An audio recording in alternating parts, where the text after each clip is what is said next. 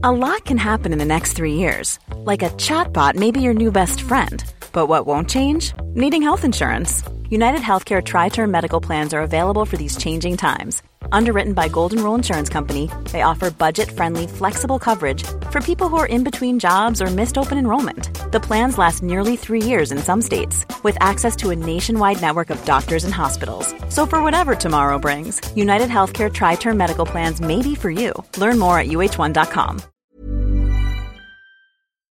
Welcome to History Hack. If you didn't know by now, we are the revolution.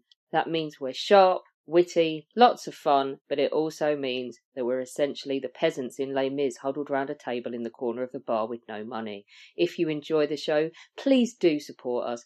We have a Patreon account by which you can donate a small monthly sum in appreciation of what you're hearing. Alternatively, we have Ko-fi in which you can just do a one-off donation as a thank you if you particularly enjoy a certain episode. Either way, we massively appreciate all of your support. Hope you enjoy the show. Hello, this is Kate, and I'm really excited to be back. It's been ages. I haven't been around very much lately. So um, it's great to be back. I'm ex- extra excited because we've got some really cool guests for you today. Hello, Kate. Who are we talking to today, Alina? Right, okay. So, really excited about this because we've dragged Gemma Mason back just because I can. And if you don't know who she is, get the hell and go and listen to her Ottoman Empire podcast. It was fabulous. So I decided we'd get her back on because at the end of that podcast, we started talking about Dracula. But we don't just have one guest, we have two guests. Our second guest is Victor Foia. He is from Transylvania. He's a fiction author and he's written about the life of the real Jack Dracula in four volumes called Dracula Chronicles. And he's yet to write more, apparently. So hopefully, we're going to be hearing a lot more about that. Welcome, guys. Hi. Good evening. Hi. Very excited. uh, Kate said she's going to take a little bit of a setback in this, but I don't care. I'm going to force her to ask some questions. Aren't I, I'm Kate? totally, I'm totally taking a back seat. I've just cracked open a beer. Don't worry. Check this out. Kate's cracked open a beer. I'm not drinking because I still have more podcasts to record. Uh, Victor, it's like 9 a.m. for you, isn't it? Yes, yes, it is. Uh, it? But it's five o'clock somewhere, so you can crack open a bottle of vodka. It's five o'clock here. Actually, I swore not to touch alcohol until I finish publishing my volume two of the current contemporary novel that I'm being I'm editing presently. So uh, that will come around Christmas. So until then, it's only tea and black coffee. Well, we can pretend that you're drinking vodka then. Yeah. Right. Listen, Vlad, we're going to start with you because obviously you're from Transylvania. You so called me you're Vlad. Thank you, thank you. Sorry, Victor.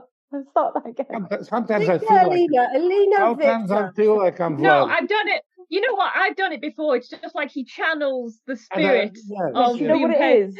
Because Sometimes I wake up in the morning and I have to look in the mirror before I can tell who I am. I read, I read First Encounter with Vlad, and that's why it clicked in my brain. All right, I'm not even going to edit this out. I think people will have a, a bit of fun with this one. Anyway, no, right. All right, So- I can answer. I can answer that. Victor, your first encounter with Vlad was when? Because you are from Transylvania, so is this Yeah. something you heard of it as a as a child? I learned about him the first time when I was about six or seven. It was on a school trip from my hometown of Cluj uh, in Transylvania to his hometown of Sighișoara, which at the time was called Schassburg, uh, a German town in Transylvania. And uh, the distance as the crow flies is about less than 100 miles. So we are neighbors. I learned about him then, and I learned of his quality as a national hero, not nothing to do with vampires. In fact, I didn't know about his vampire persona or fake persona until I was 23. And so we went to this uh, town of Sighișoara, uh, visited his house, which in, in which he was born. The house is still standing, and it's a big tourist attraction today because they made it into a bar, and uh, uh, they sell vampire wine there. But uh, like I said, at that time I knew nothing. Then throughout the school year, yes, Victor, I've got to interrupt you. did you just say they sell vampire wine? Yes, yes, in yes. the house where Vlad in was the born. house where he was born, there is a restaurant and a bar, and they have wine with a I don't know the name of it, but it's got a vampire story on the label. So That's red kind- wine. So- But Yeah. that's kind that's kind of I mean it's it's ingenious really. Have you hold on, have you tried this red wine? I have, I have. It's miserable. It's not uh, like a good French wine, but who cares? So not the, worth la- our time. the label's good. now the the wines of Romania are pretty reasonable, not bad, but this is um, more or less a tourist wine. Incidentally, just as a, a side trip here, this town has become the venue of, they say, the greatest um, Halloween party in the world. So every year at Halloween, thousands of people gather there up for obvious reasons. but that has nothing to do with history. So returning to history, throughout my school years, I continued to learn about Vlad, also called the Impaler, for reasons that we shall explain soon. Um, and uh, he was presented as a, an honorable leader, a very fair. His title would have been Voivode, which is equivalent to king uh, of the province of Wallachia. Province is about a third of present day Romania, and it's located between the Carpathian Mountains and the Danube. It's the place or the region where Bucharest is. Most people would have heard of Bucharest. And uh, so he ruled there for a number of years. And he made his bones by opposing the uh, attempts by the Ottoman Empire to conquer his land and go on from there to the rest of Europe. But we'll come back to that because that's a big part of the subject. Uh, my next encounter with him, and that was the encounter that is uh, a seminal moment because that's when I did 1970 in Chicago. Uh, I got to Chicago via some refugee camps in Italy, having defected from behind the Iron Curtain. And most of the listeners probably don't remember the Iron Curtain, but uh, it was your prime minister who gave it the name. Uh, Winston Churchill called it that. So I escaped from the communist regime in 1969, spent uh, almost a year in refugee camps in Italy, and ended up in Chicago. And at that time, I could not speak English practically at all. I had a, a few words, but when I used those words, nobody understood them. So I, I discount that knowledge as well. Uh, so a, a, an acquaintance of mine uh, took me to show me the downtown Chicago after about a couple of weeks in, in the city. And there on a, a movie theater marquee, I see the name Dracula. And I was shocked. It was like a, I had like a, an electric shock go through me. I said, how in the world would Americans know about our national hero? Because as much as he's important to us, uh, Romania let's, let's face it, it's a insignificant country. So I couldn't anyway conceive how he became known to the Americans. So I said this to my friend and he said, Oh, you're stupid. Everybody knows Dracula worldwide. I mean, he's the best known Transylvanian ever. So then I learned that he's known not as the hero that was he was to us, the the defender of Christianity against Islam, but rather a count. So he has he had been demoted to count from king, and as a vampire. So that uh, I don't know. I, maybe I was very naive at the time, but it, it offended me very deeply. I don't know my my sense of this uh, national hero uh, being uh, downsized to count and then be turned into a vampire that uh, sucks uh, beautiful women's blood just did not sit well with me. And a thought came through my mind. I said, you know, if this is what the world knows of him, of Vlad the Impaler, maybe somebody should write a book about him and and and present him in a more realistic light. Now, because I am not a historian like Gemma, I could not dream of writing a history book. So I said, I'll, I'll make up some stories. I mean, I will write a fiction, a fictional account, fictional account of his life. And I made that decision then and there in 1970, but then I knew that uh, I wasn't in a position to to write anything for a variety of reasons. One is I was completely ignorant of, of the subject matter, other than what I knew about him from school. There was I knew nothing else. I, and second reason was that uh, I wasn't uh, able to maintain myself by writing books. So I said, okay, I'll I'll have to go to plan A and build a career, which I did. Uh, I went to university. I got a couple degrees there, University of Illinois. And then ultimately, over a period of 40 years, I rose to the position of CEO of an international corporation in IT. And but throughout these 40 years, I studied intensely everything that I thought would come into play when I finally write the book, which meant more Romanian history than the three hours that I had in, in school. Everything that I didn't know about Islam, which was everything. um, early Renaissance that comes into play, a lot of historical subjects. So it took a long time. Plus, during this uh, these years, these forty years, I had the opportunity to travel throughout the world, and whenever I had a chance to visit a site where uh, Dracula would have been or was suspected to have been, uh, I would go and visit it. And I finally got, I think, just about every place covered.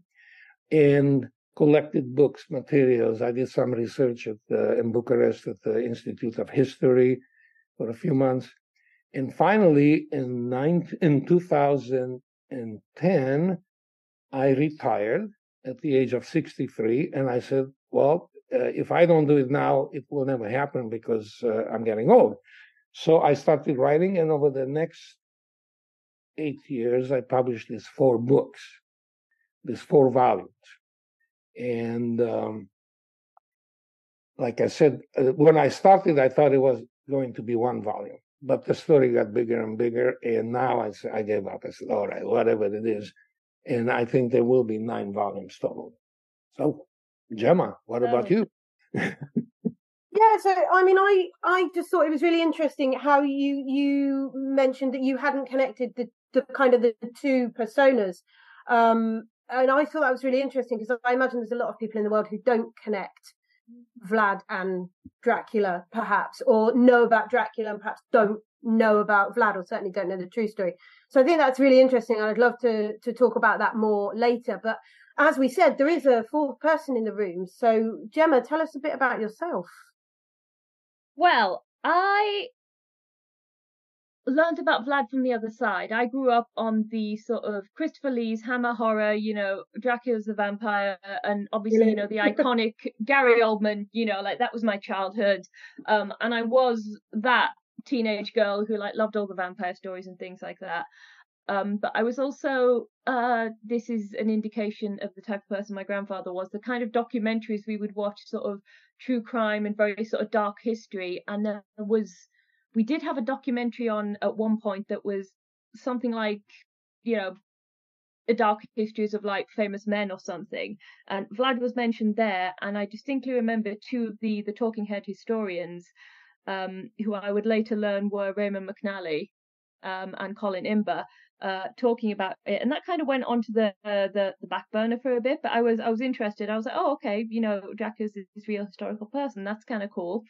And then when I got back to university and I started doing Ottoman history, uh, I actually discovered that uh, the real historical Dracula had this very close connection to the Ottoman Empire. Um, and that kind of like re renewed my interest in Dracula history instead of Dracula folklore or Dracula literature, let's say. And because it's always been a way I got interested in history has been through popular culture. I watch a movie or read a novel and think, oh, was that, you know, really the way it was? Or I want to know how accurate this is. So I started looking at fictional representations of uh, pop culture that featured the historical Vlad instead of the vampire Vlad. Uh, and one of those was, in fact, Victor's uh, first book at the time, um, Son of the Dragon. So I purchased it, I read it, and along with a couple of other um, similar novels, I wanted to use it as an example in um, a study I was going to do of history and popular culture. So I reached out to Victor via email, doing my due diligence, and I said, you know, I'm a PhD student, blah blah blah. Do I have your permission to, you know, use your work, you know, in this way for my studies? And being the lovely bloke he is, he said yes, and we just kind of maintained a correspondence and you know just kept in touch discovered we had these really you know big interests in history in common and here we are today. Dracula pen pals. Yeah. That's super cool actually. I really like the dracula pen pals. Oh um i was thinking about the geography because victor you've touched on it already a little bit can you expand on Vlad the Impaler's? Where was he? Where did he live? Because you, like you mentioned previously, you talked about the idea of Dracula. It's it's not all. It's a very complicated issue, isn't it? Yeah, I I will clarify. I think the geography of the what I call the theater of operations is very important, and especially to Western readers uh, who are my readership because when I started to write the books, I had to make uh, a clear decision to say I address readers of English language and not Romanians. If I were to write for Romanians, it'd be a different story. They know the geography, they know the history, and uh, probably would have little interest in learning much more from me. But from my experience with people in America and in other countries, is that they knew absolutely nothing about the real Dracula. Now, uh, going back to again the early 70s, as Gemma mentioned, uh, subsequently, there have been a few very good books written about the real Dracula, and the awareness of the population in general that there has that, that there has been such a person has increased. So today you will hear something like oh yeah, I heard there was a real Dracula. That's kind of the, let's say, the majority of the people's reaction to this story. A few will know a little more. Those people who have read my books, for example, or or have watched a, a TV show, but in general, there isn't knowledge. So that my as I, I, was trying to conceive this book, I said, what do I have to do to hold the interest of a person who knows nothing about the subject matter, nothing about the region. So, of course, the going back to the region, the questions I would get in casual conversation from people say, "Oh, where is the Black Sea?" Now, today everybody hears about the Black Sea because of the war in Ukraine, and the same thing about Crimea. But uh, before the Olympics at Sochi, nobody in this country knew about Crimea, not other than very passing. Of course, people who know a bit of history know the, the Crimean War of 1853, and uh, but in general they don't. So I have to, in my book, I even included some maps to help them orient them. Uh, orient them. But for the audience, uh, for the listeners today, I will explain how the geography plays a, an important role in this story. And to start with, where is the place that Vlad ruled and where a lot of the action will take place in, in the future? All right, so we talked about Wallachia. There are there are three provinces that you will hear mentioned in any story about Dracula, the real Dracula, would be Wallachia, Transylvania, and Moldova these three these three regions form today's Romania, but that wasn't always the case. Uh, for example, Transylvania did not belong be, no did, did not become part of Romania until the Treaty of Versailles in uh, 1919. Until then, for nearly 800 years, it was part of the Kingdom of Hungary.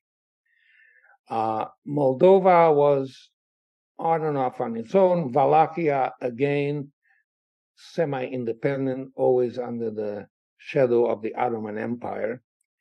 But so these are the three main regions that come into play.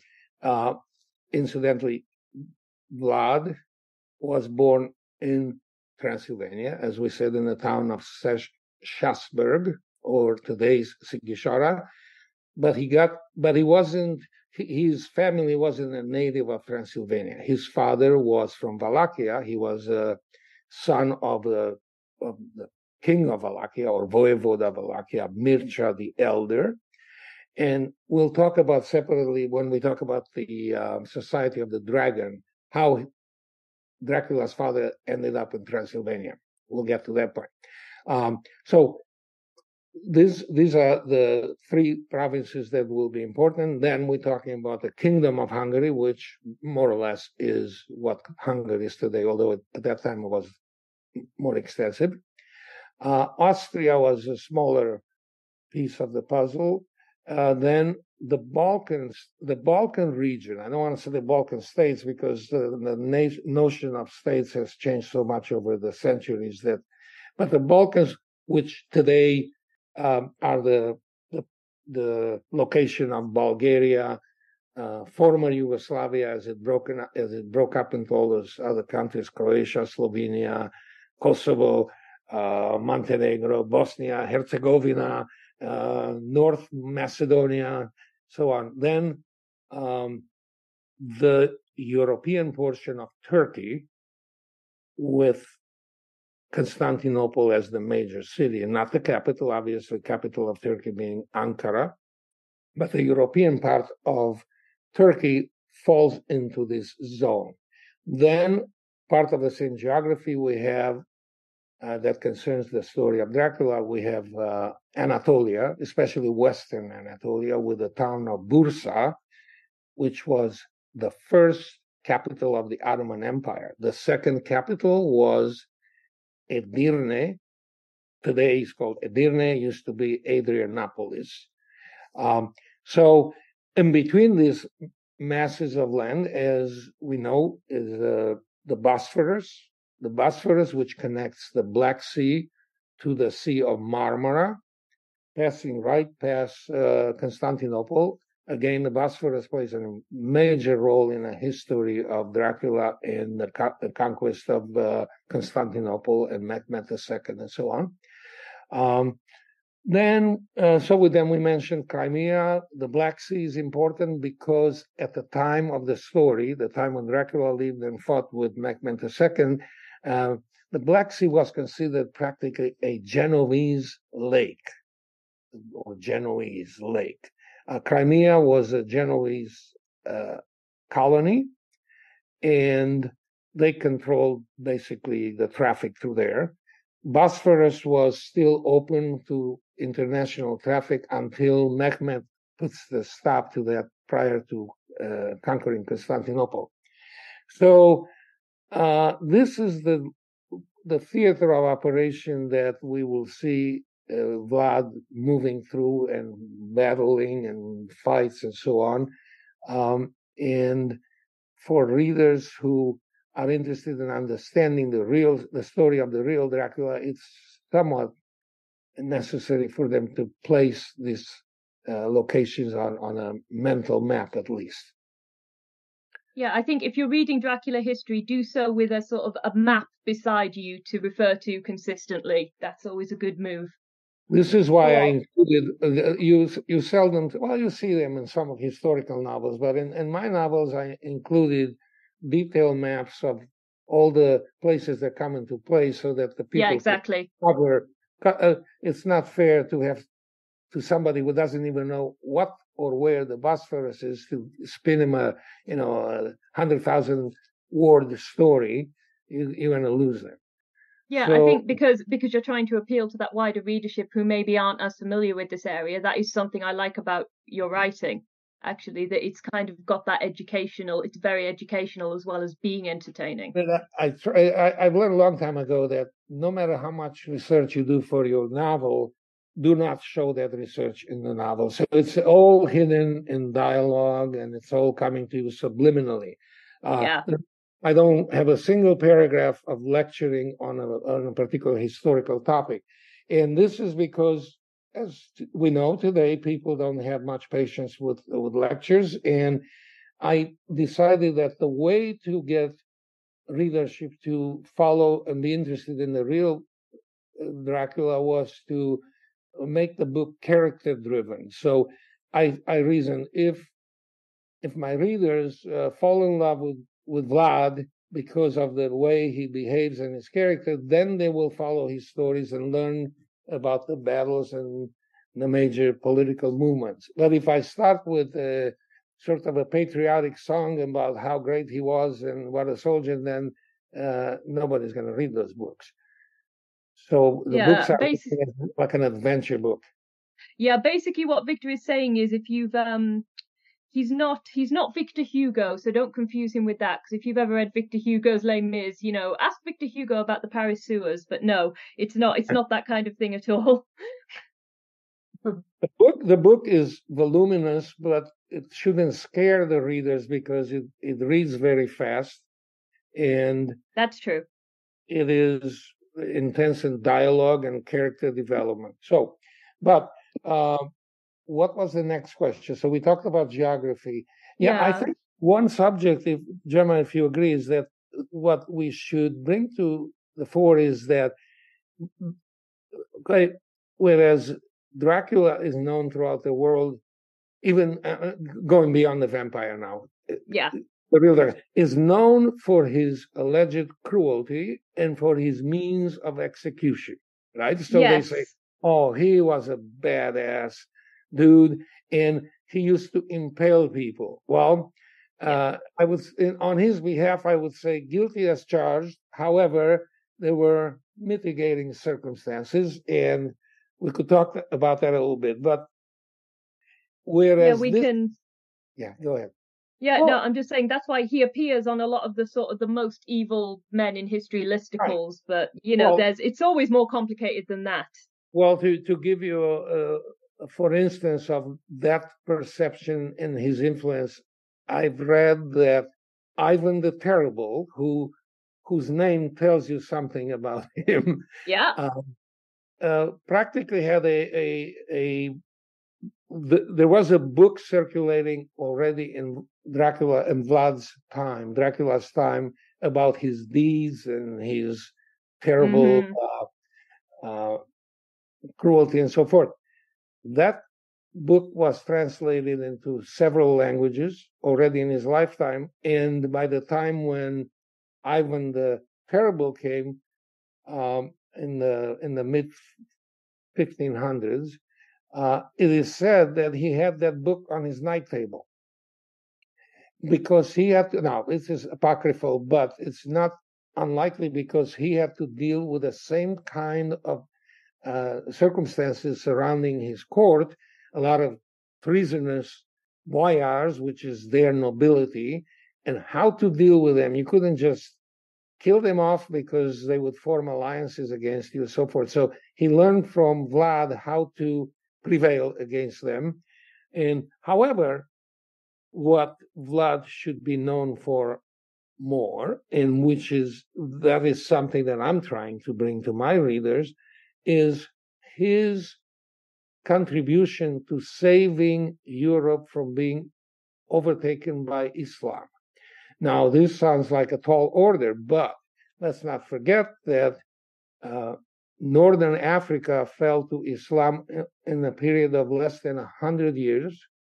And then mm-hmm. so did the Iberic Peninsula, which today is uh, Spain and Portugal and was held for about 700 years.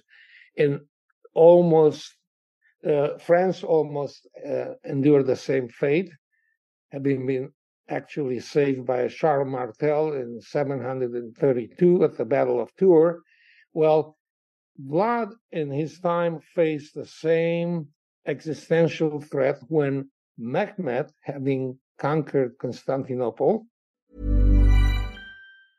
Cool fact a crocodile can't stick out its tongue. Also, you can get health insurance for a month or just under a year in some states. United Healthcare short term insurance plans, underwritten by Golden Rule Insurance Company, offer flexible, budget friendly coverage for you. Learn more at uh1.com. Confidence starts with loving who you are. And when your skin feels nourished and glows on the outside, you naturally radiate confidence from the inside. Give your skin a glow up with Osea's clinically proven Mega Moisture Duo. This ultra hydrating body care features two of Osea's best sellers, Undaria Algae Body Oil and Undaria Collagen Body Lotion. These seaweed powered heroes use skincare level ingredients normally reserved for your face for results you can see and confidence you can feel. Osea has been making clean, clinically proven seaweed infused face and body care products for over 28 years. This luxurious skincare is vegan, cruelty free, and climate neutral certified, so you never have to choose between your values and your best skin. Glow from the inside out. Get 10% off your first order with code GLOW at OseaMalibu.com. That's O S E A Malibu.com code GLOW. He had the dream of becoming the emperor of Europe. He wasn't satisfied to being the sultan of the Ottoman Empire, which he already declared that is heir to the Eastern Roman Empire. So he considered himself an heir to the Roman emperors. But mm-hmm. he, obviously, his uh, portfolio was missing a major component, and that was the rest of Europe. And he says, Well, no problem with that. I'm going to go get it. And to get it, I have to go conquer Rome, where the Pope was, the Vatican, and so forth. So at some point, he made a decision to, for, for reasons that are too uh, complicated to discuss right now, but he made the decision to go overland. Essentially, he didn't have a navy at that time. Uh, go overland, and he said, "Oh well, if I go across Wallachia, that should be a, a pushover because uh, I know Vlad. They, when we go back to Vlad's uh, younger years, we learned that they were friends. So they then they became frenemies, uh, but at, at, one time they were good friends. And then he knew Vlad, and he said, "Oh well, Vlad has practically no military power, no army. I'm going to go across his land and then on to uh, Hungary, and then Croatia, and down to Italy, and then boom, bada bing, bada boom, I will be the emperor of all Europe." Well, this would have meant that uh, Europe would have become a Muslim country which I will not pass judgment on that because I don't want to take a, a, a religious stance here, but it's just a fact of history. And the person who stopped him on his in his tracks was Vlad.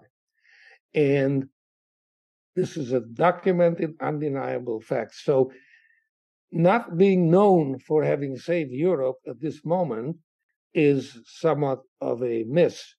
And my book will set the record straight there and it is uh, if somebody has doubts about how great the danger was at that time, or when Gemma tells you about the fall of Constantinople, you realize who Mehmed II was and what incredible chances he would have had to do what he wanted to do, become the, the emperor of, of Europe. So, Gemma, tell us about Mehmed because we've mentioned him a few times. Yes. So, how does he fit into it all? So Mehmet is Vlad's basically his equal and opposite number in the Ottoman world. He's very famous in Ottoman history. He is, in fact, revered to this day in uh, Turkey. He's actually Mehmet II, uh, known by the Turkish epithet um, El Fatih, uh, the conqueror. So this conquest of Constantinople really would be a very defining point in his reign, sort of a big part of his identity and a huge turning point for Ottoman history. So he was the son of uh, Sultan Murad, and he reigned actually twice. So kind of like Vlad, he had this little sort of on again, off again relationship with his throne. So the first time was when his father sort of abdicated the throne when Mehmet was incredibly young, and dad wanted to go and meditate up on mountaintops with Sufis. So Mehmed comes to the throne as a very young prince, and he's 12 years old. 12 years old at that time. Very young, yes, extremely young. And he's very, you know, gung ho. He's very much about, we're going to get this done, and I'm going to make my name, and I'm going to do this. And part of that, and part of the the energy and let's say the risks he was willing to take to achieve his ends, um, the advisors around him felt uncomfortable. I think many of them felt he was too young to be sultan. They felt he wasn't, you know, he hadn't really learned how to do the job yet. They pleaded with Murad to come back, so he did, and obviously that was a huge, I think, a huge blow to the ego of Mehmet. Um, and so when he finally did come to the throne, um, in in his later years, I think he he around 19 or something, he's doing most of his key work. He's he's very much like I'm just I'm picking this up where I left off. You're not going to stop me. I've got things to do. Get out of my way. So he's he's kind of big in in Ottoman history in Turkey in the way that I think Vlad is in Romania and the fact that these two great rulers sort of coexisted at the same time and had this not just like political and military relationship, but actually a very close relationship and a shared childhood, um, you know, gives that connection sort of more meaning and it's a lot more nuanced and complicated and a lot more fascinating to get into because you know we know Vlad as the impaler and everyone likes to think he's this brutish, cruel. We know Mehmet as the conqueror, so everyone thinks he's all military, he's soldier, he's he's this, that and the other. Vlad was a scholar. Mehmet was, you know, a brilliant, brilliant young man. He and a he poet. Was, yeah, a poet. He's a gardener. He, you know, he has all these artistic skills as well. So I think when you really get your teeth into sort of Mehmet and Vlad's history, you discover that far from being these kind of like two dimensional images that we like to make people in history because they're easy to define, as real human beings, they're a lot more nuanced. And I think, again, because of that shared childhood, it was very much about um, I mean, I can't help but think. I mean, Victor uses the word um, frenemies that they they found themselves conflicted a lot about going to war with each other because you know this is their duty to their country, their religion, or whatever. But that's you know that's my boyhood friend. We rode horse races together, we played Jareed together, we practiced sparring with swords. So I do think that both of them sort of dealt a lot with. I like this guy personally, but it's just the overall political environment we live in has made him my rival, and that just makes him just a completely fascinating relationship to examine that I think could definitely bear closer scrutiny. To to add to the makeup and portrait of Mehmet II, uh, it's important to note that Constantinople had been subject of repeated attempts to be conquered by the Muslims. Yep. There are, if I remember correctly, but he is number seven in in trying. His father tried kind of a half-hearted attempt. Mm. Um, were other uh, attempts to conquer Constantinople in the 800s and 1000 and so forth. Nobody succeeded for the reason that the walls of Constantinople was so substantial that were with the technology of the time they could not be uh, penetrated and then the yes. city itself is defended on three it's a has the shape of a uh, kind of a triangle jutting out into the sea of marmara on one side they got the bosphorus at the tip and then the golden horn which is a kind it's, of a inlet, inlet on the other side. So it's on mm-hmm. three sides is water. In the land side has had gigantic walls that nobody could conquer. Yeah. So for most of the previous attempts, uh, they the defenders didn't have to do much to to survive, and they had supplies of food in there. Plus, uh, they had underground water cisterns that yeah. could supply them with fresh water for, for years. And well, therefore, the cisterns the cisterns also provided them with food. They kept fish in there, so you know they were very well geographically situated to withstand a siege. They could they were very well supplied. They, they, could be resupplied, and this will be important on the on the conquest of Constantinople. They were by Mehmet. They could be resupplied by sea. So there are yeah. on the side there are gates where the Genoese and the Venetians, who were more or less controlling the Aegean Sea, uh, they would come and supply them with food. So there was no real hope for the conquerors. So when, and of course, and of course, there's that famous Theodosian wall that you mentioned, which yeah, parts of it stand today. You can go visit, and if you're in Istanbul, I do saw recommend. them last month. I saw them last month again, and it just blew my mind the, the, the size of them, even now after they ruined. Yeah. So the reason I emphasize these these aspects is to say that when Mehmed conquered Constantinople, it wasn't just like another ruler taking another town. This was a big uh, deal, a game changer, and because of other circumstances that happened at the same time, uh, the, for, the 1453, the fall of Constantinople, is considered a marker for the end of the Middle Ages and the beginning of the modern age. And that is also yes. related to the weaponry that started to be used. And we'll get into that, to the big cannons and so forth. But uh, Yeah, but- has an incredible stature. So when he clashes with Vlad, and Vlad, and this is a spoiler alert, Vlad uh, stops him on his tracks. It, it, it ruins his dream of, of reaching Rome. It is not a minor event. It is so monumental that for he, for that to be forgotten in favor of uh, oh well he used to impale people, it's kind of a sad uh, state of affairs. But I am fixing that. Don't you worry. So uh, you've got here Vlad the Third, Victor. I need Yes. to know where does Vlad the Third fit into all of this because All right. Let's talk about Vlad II because he is important to the way Vlad got his name Dracula. All right, so Vlad II, his father, is the son of Mircea the Elder, the form the the ruler of Wallachia, who died in 1418. At that time, um, Vlad the second, Vlad Junior, or maybe not Vlad Senior, uh, was about uh, Gemma, help me out here. I think about 23 years old. All right, yeah, that And- sounds about right.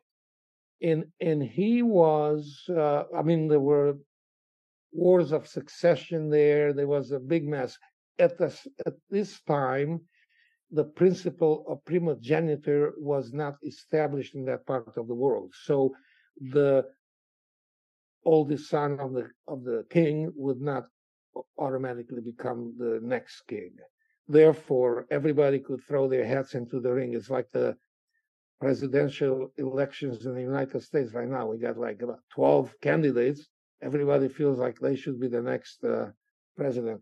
So uh, there were some uh, skirmishes and, and civil war practically. And then Vlad uh, had to leave the country to survive and went to the court of King Sigismund of Luxembourg. And to make a clear distinction, Emperor Sigismund, who's better known to, is the same guy. Um, Sigismund became king of Hungary in uh, 1386, I think, and became emperor only of the Rom- Holy Roman Empire in 1433. So in that interval there, um, Vlad gets to go to his court in uh, about 14, um, 1428, I think, something like that. So, in the meantime, to roll back the tape uh, with Sigismund, he was second marriage to a name, a lady named Barbara of Cilli, which is a very uh, large uh, Croatian family of uh, uh, great power and, and prestige at that time. He mar- married Barbara in 1408, and in the same year, he established the Order of the Dragon. And there are there is some apocryphal information that Barbara may have been the instigator uh, of this event. So she put the idea, and of course, at that time, the ladies were not allowed openly to participate in such uh, affairs, but she put the idea in Sigismund's mind, and he formed this Order of the Dragon. We need to go back a few more years just to understand why that was necessary. And it is because when he came to to become uh, king of Hungary in uh, 1386, I remember now, uh, the biggest threat that he had to face at that, that time was the expansion of the Ottoman Empire south of the Danube. And that threat became greater and greater until it reached a, uh, a maximum point in 1396 when the Sultan of the time, Bayezid I, uh, gathered an immense army and he was planning to cross the Danube and attack uh, the Kingdom of Hungary and again do what his great grandson was going to do later or try to do later. And this threat was faced by Sigismund with a collection of European knights that formed a crusade, famous, and it's considered the last crusade, the crusade of Nicopolis in 1396. They, the army, the Christian army, gathered under the standards of the Emperor Sigismund, crossed the Danube at Nicopolis, uh, in present day Romania, in Bulgaria, and faced the Turks and got completely demolished. They got their heads handed to them on a, on a spit. And because of this, because of this tremendous loss, where thousands of the best knights in Europe were killed and executed, decapitated, and taken as slaves, um, the fear of the of Islam and of the Ottomans in particular grew very big, and in the next few years led to this idea of let's let's form a society that is dedicated to nothing else but combating uh, the Ottomans. This society called the uh, in um, let's see in Latin it's called probably uh, Gemma can tell us. I don't speak Latin. I speak Turkish and Ottoman. That's kind of. I have it. It'll be something like like society it is uh, called Societas Draconis. Yes. Okay, that, that, was the Latin name because Latin was the language of the court. However, because uh, German was spoken all around there and probably was the native tongue of uh, Sigismund, the order is also known as Drachenorden. Drachenorden in German. Now, uh, so this is formed in 1408, and it's open only to the highest levels of nobility and, and royalty and so forth. Uh, Vlad, the who will become the second, Dracula's father, was inducted there in um, in the 1430s, early 14, uh, 1431, I think. No, no, no, no. In the in the twenties, fourteen twenties, and soon thereafter, in about fourteen thirty one, uh, King Sigismund sent him off to Transylvania to be military governor of Schassburg. Now, this move was done as a preparation to assist Vlad to take over the throne of Wallachia. So this was a, a chess move by King Sigismund. And the reason for him being interested in that is that Wallachia was a buffer state between Hungary and the Ottomans. And therefore, it was to his interest to have a ruler there who would be loyal to him and not, God forbid, side up with the Turks or the, or the Ottomans.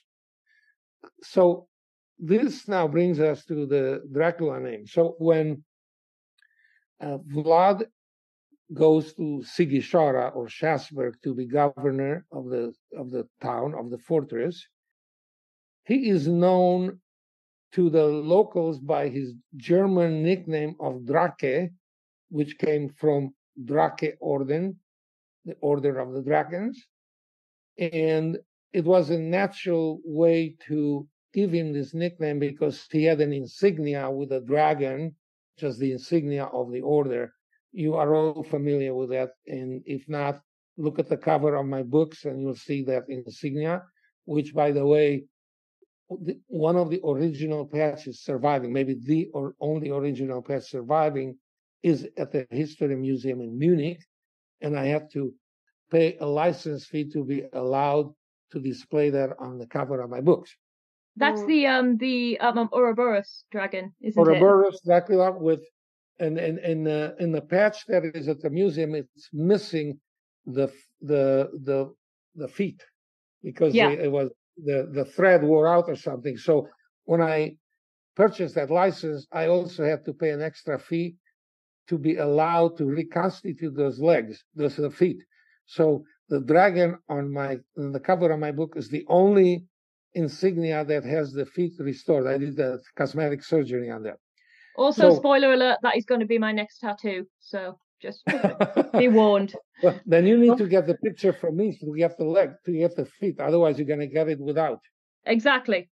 And I pay. You have to pay me a license equivalent to what I have to pay to Munich. Oh, I was just wondering that if if you're going to have to pay to have this, how much is it going to cost you to have that on your body for the rest of your life?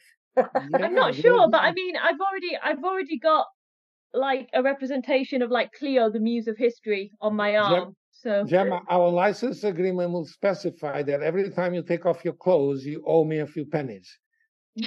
oh, I think we need to be careful the direction this is going here. okay. This is a family show, right? So this is family show. It depends how much keep it clean.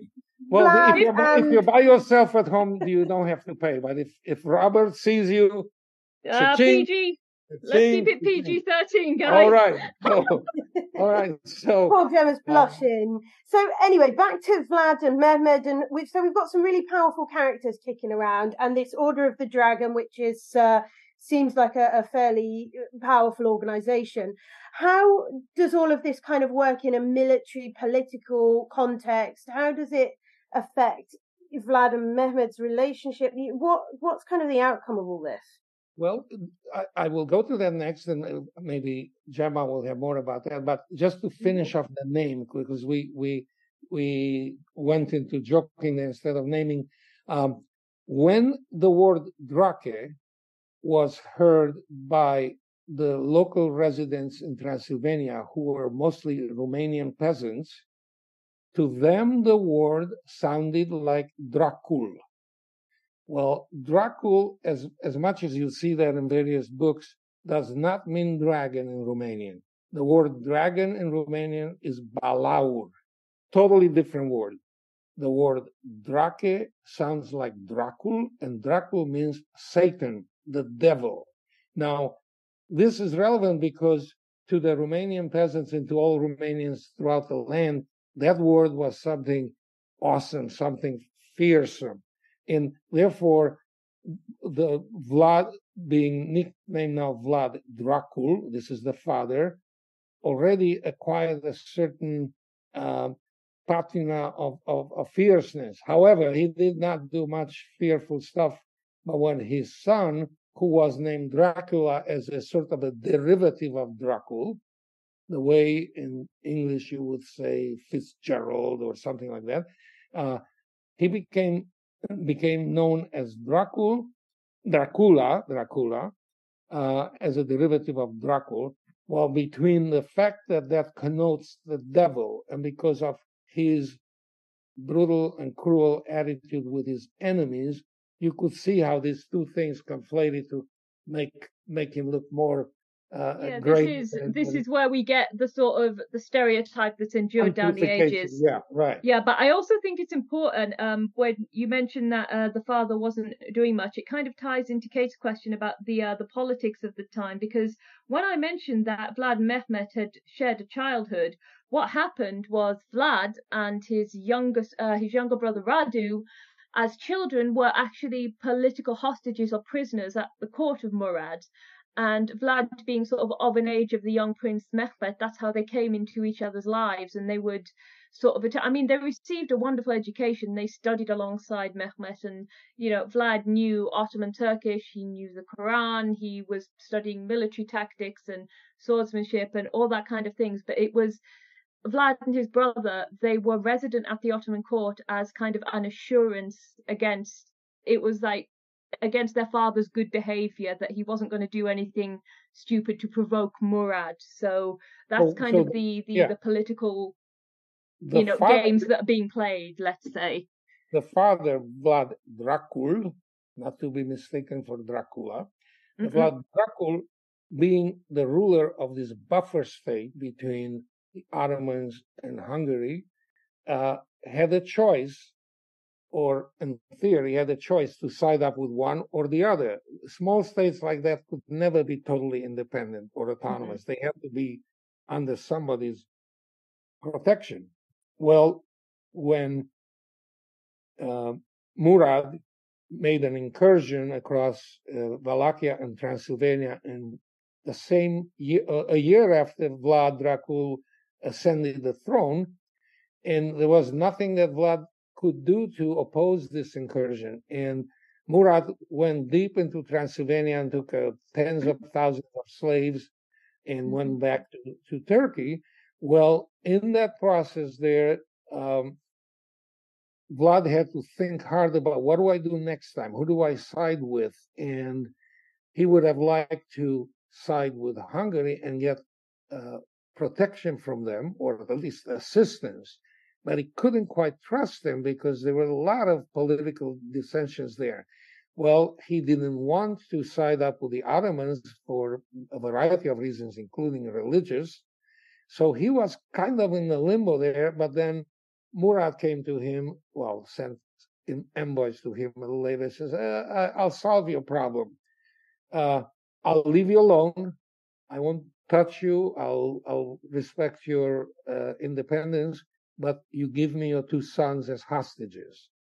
And, and I think were they also were they also uh, paying a financial tribute as well at the time uh, to the Ottomans? Or... I don't think he did. From time to time, there was on and off. There was part of the deal. Okay, if you do this, then you don't have to pay. For example, later on, when when Vlad ascends the throne, yes. he does on condition that he has to pay tribute to Mehmed.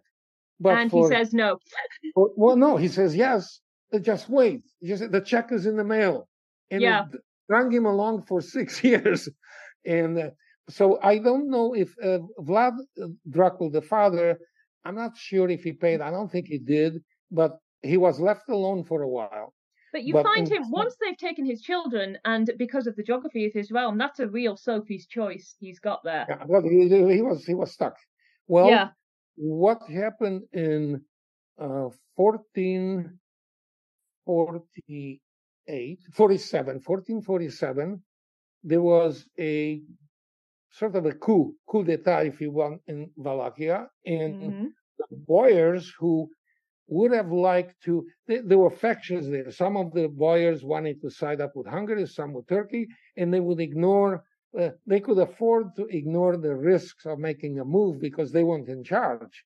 You know, they mm-hmm. could advise, oh, why don't you do this? Why don't you do that? Well, that led to various frictions and ultimately to a, a mini civil war there. And he was assassinated. Vlad Dracul was assassinated by a group of his boyars. Well, that's not the worst of it. Along with his eldest son, was yeah. Mircea killed his at the same time. Son, yeah. Mircea, who theoretically would have been the next king. Sorry, Prince Mircea. Prince Mircea is my favorite in the family, yeah. so that's why I have to have him mentioned because yeah. he's my favorite. Prince Mircea was going to most likely be the next king of Wallachia, especially that he was a few years older than Vlad. Vlad was away, and during this uh, upheaval with that ended up with uh, Vlad Dracul being assassinated, the same boyars captured Mircea, and instead of killing him, they buried him alive. Mm. Now, this is important because it's part of uh, Vlad's heritage there. And when he goes back finally, he has to deal with his factions of boyars. So if you think that he was cruel to do the various things to them, including impaling, well, if you think what they done to his brother and his father, uh, I think you will have some understanding.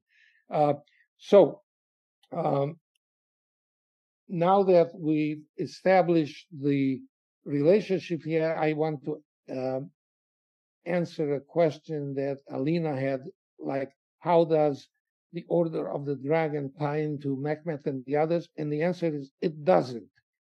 And why? Because by the time uh, Emperor Sigismund died in 1433, and with him, and many of the other inductees also died. And you know, the the farther they were they were from the Danube, the less gung ho they were on going and risking uh, their lives fighting the Turks, as long as there was somebody out there to take the brunt of the attack. So therefore, the the relevance of the Order of the Dragon uh, waned, and all that we left with it is the name Dracula. That is the the residual benefit of the Order of the Dragon. Now there are books that will say that Dracula was a member of the Order of the Dragons. No, he wasn't. Uh, the original members were, uh, of course, Sigismund, the second most important is listed as Vlad Dracul. Then it was Alfonso V of Aragon, was the king of Aragon, Naples, and Sicily. Albert II of Germany, who was king of Hungary after uh, Sigismund died, and Filippo Maria Visconti, Duke of Milan, not a relative of Luchino Visconti, the movie maker. So um, nothing to do with the Order of the Dragon thereafter except the name. Now, what happened to the military forces and so forth, I think I'll let Gemma, the, the expert in Ottoman history, tell us. Uh, yeah. Okay. Well, um, yeah. So short and sweet, the military we disintegrated. We are hitting our hour time. Actually, there's just there's just too much on this topic. Yeah. Um, the military again, they disintegrated. Um, European side, the Ottomans they go on this very successful conquest of Constantinople with actually a lot of firepower that um is something that people don't traditionally think they had, but actually as far back as the Crusades, we're seeing firepower on the part of the Europeans and the Ottomans, and it's just that's a, a very great misnomer that sort of technology wasn't a factor in warfare. It absolutely was, and warfare between Christianity and Islam is something that existed again since way back into the Crusades so this huge fall of Constantinople and this the, huge the turning point. Yeah, the big cannon big was was was was a key factor in the siege of Constantinople. Something I think it's important to remember that even if these cultures didn't invent this technology, they were going to get it from somewhere else. Okay, so yeah, there is so much more to say about contemporary military technology of the time, the importance of the siege of Constantinople. We're going to have to come back and to finish off this story because it's just there's just too much to talk about, I think. Exactly. So, listen, what we're going to do, we're going to let our listeners go have a breather, take in everything that you guys have said, and we're going to come back. We're going to record a second part, and then we're going to finish this off because we have, like you said, so much more to talk about. I mean, I think we've only gotten halfway through our questions, and we still have a load more to go through. So, can we just remind the name of Victor's books? Victor, Remind our listeners the name of your books. Dracula Chronicles. Volume 1 is Son of the Dragon, which pertains to his name derivative from the Order of the Dragon. The second volume is called The Empire of the Crescent Moon, which is crescent moon being the symbol of the Ottoman Empire. The third one is called House of War, which is the designation that the Ottomans gave to the countries that were hostile to them. And the fourth one is called Death of Kings, that has to do with events that happened during this time. A couple of kings uh, die, and there is a comet that comes and foretells the death of kings and so forth. So these are the four volumes extant. Uh, volume five, named Zara, after a love affair that Vlad has with a Persian woman, uh, I'm going to start writing that in January and hopefully finish in 2024. Perfect. So we'll get that into our bookshop on bookshop.org so you guys can purchase it. And we're going to come back with a part two. So, guys, thank you so much for joining me. Thank you for joining me and Kate, actually. And yes, thank will... you. It's been fascinating. Exactly. We will get another part out to you as soon as possible. Thank you so much. Thanks, guys. Bye bye. Thank you. Thank you. Our incredible guests give us 45 minutes of their time to join us and talk about their work or their new book. This is just a small taster. As a result, we have launched our very own bookshop on bookshop.org, where you can find our guests' latest books, you can support them, and you can support us on History Hack. 10% of every sale via our bookshop supports the podcast and allows us to keep going and bring you more top of the line guests. You can find our bookshop at bookshop.org forward slash shop forward slash history hack or search for us in the shop section. Thank you so much for your continued support. We really appreciate our listeners and supporters. So make sure you get down to the bookshop and grab yourselves a new book.